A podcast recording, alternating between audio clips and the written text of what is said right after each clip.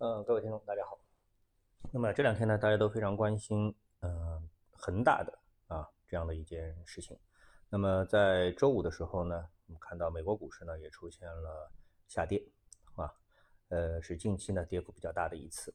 那么，呃，美国股市这个下跌的原因啊，呃，有这个分析师呢给出了这样的一个观点，就是说原因啊，是因为中国的恒大这家公司呢，呃，是欠下了这个一点九亿。人民币啊，这样的一个债务，那么这个债务呢，占到了中国啊全年的这个 GDP 的百分之二，所以呢，一旦啊这个暴雷的话，啊不可收拾的话，那么可能会对中国经济呢产生非常大的一个影响，那么从而呢对世界经济也产生巨大的影响，那么美国股市呢就出现了下跌，就是给出了这样的一个理由。当然了，除此之外，我似乎也没有找到其他的这个理由啊，能够解释美国股市在呃本周五的这样的一次下跌。啊，当然，美国还有一些其他的理由啊，这里我们就不多说。嗯，我们还是回到恒大本身啊。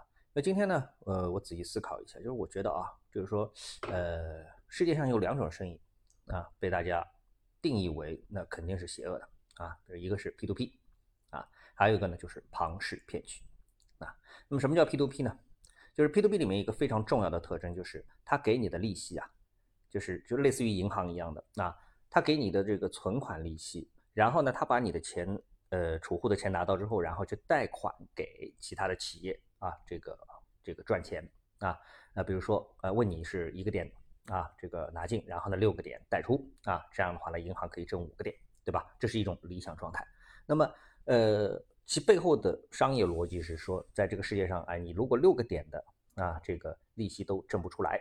啊，那你生你这生意就别做了，对吧？但是我们知道，在 P to P 这个世界当中呢，是 P to P 公司问啊，这个这个这个给钱的人啊，出钱的人啊，呃，差不多都是在十二以上，就十二，已经到了十二，然后再加上各种运营费用，所以它的资金成本呢，已经是可以高达百分之十八啊，怎么样，对吧？然后呢，他必须得找一个能够挣百分之十八以上的这样的一个行业，那么可能就是百分之三十四十带给。别人啊，所以一个企业如果说全年它的利润能够稳定的保持在一直能挣百分之三十以上啊，这个其实在我们说实体经济当中是非常罕见的啊，非常罕见的。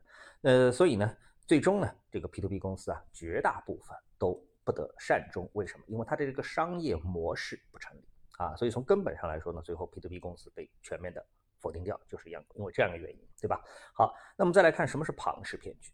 所以庞氏骗局呢？呃，也很好解释啊，就是呢，这个做庞氏骗局这样的一个人做的这个局啊，那么你呢，把钱交给他，你是看中了他给你的这个稳定的所谓稳定的收益或者是利率啊，可能是百分之九，看成百分之十，哎，你觉得很稳定啊，很稳定，那你看很高啊，银行理财只有四个点啊，怎么样怎么样，对不对？存款就更低了。但是呢，做庞氏骗局的这个这个局的这个人呢，他看中的是你的本金，对不对？然后呢，他这是用新的钱来置换老的钱，然后把这个局越做越大啊。在这个过程当中呢，啊，他只要抽很少的一部分钱，就能够满足他个人的消费的这样的一种需求。当然，最终这个骗局也是维持不了的。所以我们看，像美国最著名的啊，这个这个近期的，啊，就这近近些年来的这个庞氏骗局呢，就是麦道夫的这个庞氏骗局，对吧？麦道夫自己现在好像今年还是什么时间，他已经死在监狱里面了，对吧？所以呢，我们说有两种商业模式是非常邪恶的。啊，也就是说，本质上它是不成立的。一个就是 P to P，一个就是庞氏骗局。那么我们之前呢，我们说，呃，因为中国的房价一直在上涨啊，所以呢，中国的房地产市场啊，一直给投资者一种非常友善的啊面孔。但是呢，呃，即使这样一个行业，它背后运行的逻辑是不是真的成立？我们今天不去多展开啊，我们只说一句，就是是不是房价可以永远上涨？这个命题是不是成立啊？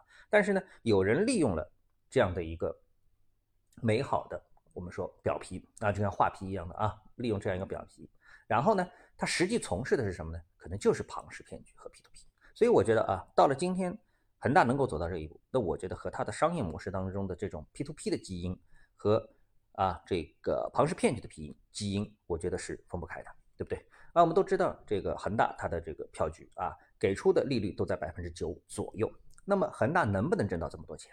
恒大靠什么能够赚到融钱？所以它是高度依附于中国楼市，继续是处于啊这个黄金发展的这么的一个阶段。那么中国房地产市场是不是一定能够被保证永远处于黄金的阶段呢？啊，那么在这样一个阶段当中，我们说啊，这个恒大做到宇宙第一房地产公司，那毫无疑问也是成立的。但是这个前提条件不成立，对不对？就是房价不可能永远上涨啊，房地产市场不可能永远被这个呃，我们说政府也好啊，表示一种宽容的态度。所以呢，在近两年我们看到啊，无论是央行啊、郭树清啊，都已经表示了对这个房价、对于房地产市场的一种警告的意味。为什么？因为它。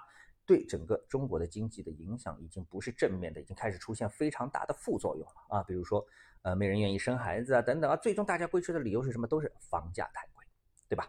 那么我们比较在过去的这个十几年的时间当中，全世界的这个楼市啊，大概在过去十年的过程当中，全世界的这个房价的上涨的幅度，十年涨幅都是在百分之九十左右啊，九十左右啊，不管是印度还是美国还是英国，都在百分之九十左右。我看到过这样的一个一个一个。呃，统计，但中国是多少呢？中国涨了百分之五百，啊，我忘了是二十年还是十年啊？这个数据我们就管它。总之，我们的涨幅远远超过世界平均水平。但是我们是怎么涨起来的？啊，我们是怎么会涨到这样的一个水平的？固然我们原来的水平是比较低，但是以这么。短的时间内就实现这样的一个房价的飞跃啊，对整个的我们说无论是人性也好啊，我们对这个经济结构啊各方面啊的影响肯定是非常巨大的。那么里面一定存在这个漏洞，谁抓住了这个漏洞？我们说恒大，包括和恒大相似的一大批的房地产公司，他们都抓住这样一个漏洞，然后呢，通过反复的加杠杆再加杠杆啊，钱从哪里来？从银行、从信托、从购房者等等啊，从这个银就是因为你购房者。也是帮他加杠杆嘛，因为你付百分之三十的首付嘛，百分之七十从这个银行里拿来，所以大家一起携手把房地产这个泡沫就做大了，以最快的速度，全世界罕有的啊，十年也好，二十年也好，百分之五百的涨幅，这个雄冠全球的这样一个楼市，而且到目前为止，这个价格还应该说是非常稳定啊，尽管说有人说回落了怎么样，但是。幅度还是相当有限，对不对？那么在这种情况下面，就给了做局者啊，无论是做 P2P 也好，庞氏骗局也好，给了他们的一个土壤，让他们去实施他们这种加杠杆的疯狂的商业计划。所以到了今天啊，恒大只是第一家，恒大做出来，你现在回过头来看它的这个吸纳资金的方式，然后整个的一种加杠杆运行的方式，它整个的一个资金和它自有资金的比例等等，你说和 P2P 公司也好，跟庞氏骗局公司也好，有区别吗？没有区别。只要这个市场还继续往前走，那恒大就能融到更多的钱，然后去填补它之前的一个亏空。从这个过程当中，我们都知道了，通过分红也好，家族基金也好，等等各种的一个方式啊，把钱进入到他自己的口袋里面啊，高管的口袋里面也好，实控人的口袋也好。那么这个到底是一个什么局啊？是一个什么局？所以说白了，我觉得是相当的这个可怕。那呃，世界上不缺乏 P2P，不缺庞氏，关键你是给他贴一张什么皮啊？恒大又是用房地产这样一个。美好的童话式的啊，中国的这个这个这个美好童话啊，给庞氏给 P to P 一个全新的解释啊。好，那今天呢，我们就跟大家聊到这里，嗯，下次节目时间